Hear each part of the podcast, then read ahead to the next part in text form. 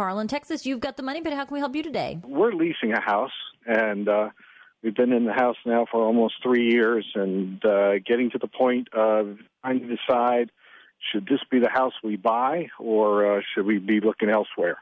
And uh, the owner has uh, indicated that he'd be interested in selling, but one of the nice things about leasing a house is you find out about all of its good things and all of its not so good things.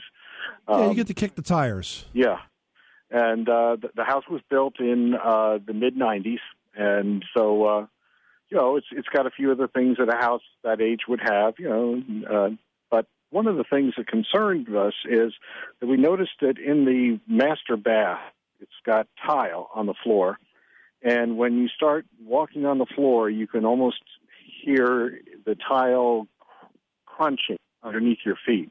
Right. The tile doesn't actually move, um, but uh, you also feel a rise, sort of, at certain yeah. spots.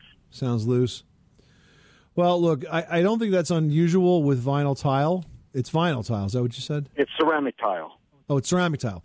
Well, okay. First of all, I don't feel it's all that unusual with ceramic tile. It may not have been put down properly. I don't think it necessarily means that the house is moving. It probably points more accurately to a defect in the installation itself. But what you should absolutely do before you consider going further on this house is have a professional home inspector look at it.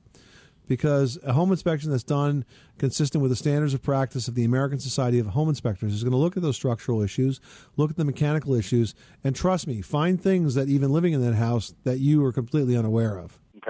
And that's the best way to kind of know what you're getting into and be able to negotiate from a position of strength and knowledge. Sure, sure. All right, thank you. We'll, uh, we'll find what we happen to know a few in in town here, and we'll give a guy a call. Good luck, Carl. Thanks so much for calling us at eight eight eight Money Pit.